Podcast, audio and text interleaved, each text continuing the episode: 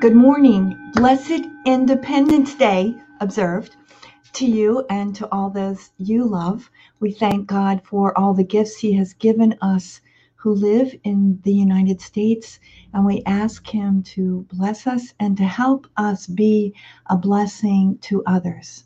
We pray for healing. We pray for conversion of souls and hearts. And we pray for an increase of faith in all people of goodwill. And we look at the gospel for today.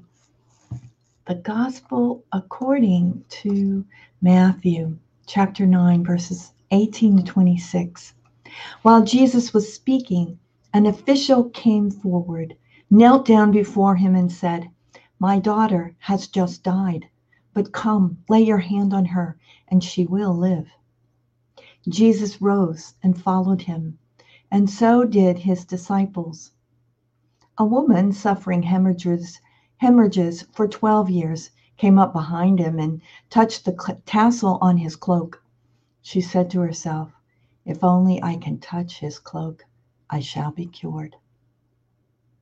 Jesus turned around and saw her and said, Courage, daughter, your faith has saved you. And from that hour, the woman was cured. When Jesus arrived at the official's house and saw the flute players and the crowd who were making a commotion, he said, Go away. The girl is not dead, but sleeping. And they ridiculed him. When the crowd was put out, he came and took her by the hand, and the little girl arose. And news of this spread throughout all that land the gospel of the Lord. Praise to you, Lord Jesus Christ. So, another day to praise and thank the Lord. And to reading to read these scriptures, we see how the Lord blesses our desires. The Lord answers our prayers.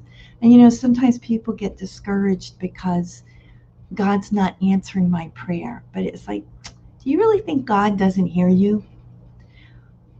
God hears every sigh of our hearts. And when we talk to Him about what we need or what we think we need, we go to Him as a good Father who really and truly does know what we need and knows how to nurture our minds, our hearts, and our wills so as to be fully His, to be the children of God He's called us to be. So we need to have faith and trust and that God knows what He is doing. And He's loving us and helping us in our own journey. And He's teaching us, just as He taught Jesus.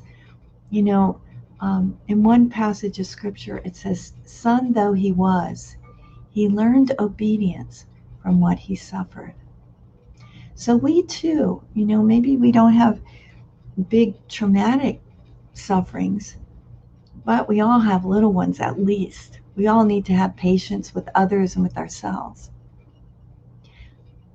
Let's ask God today to help us see how He's nurturing and molding us to be people of love, people of caring, people who give generously, people who, when others see us, they can say, Oh, yeah, she or he must be a follower of Jesus.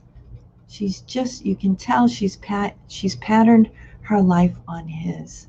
You can tell he has patterned his life on Jesus.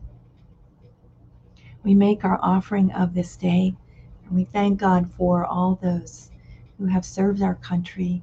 We thank God for all those who have died serving our country. We pray for their families and for the needs of all those loved ones they left behind.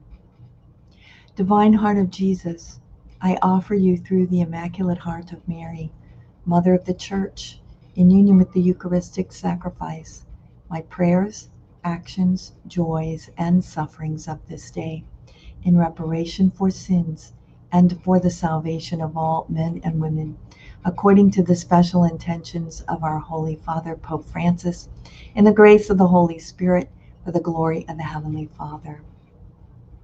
And we pray for vocations. Oh, Jesus, eternal shepherd of our souls, send good laborers into your harvest.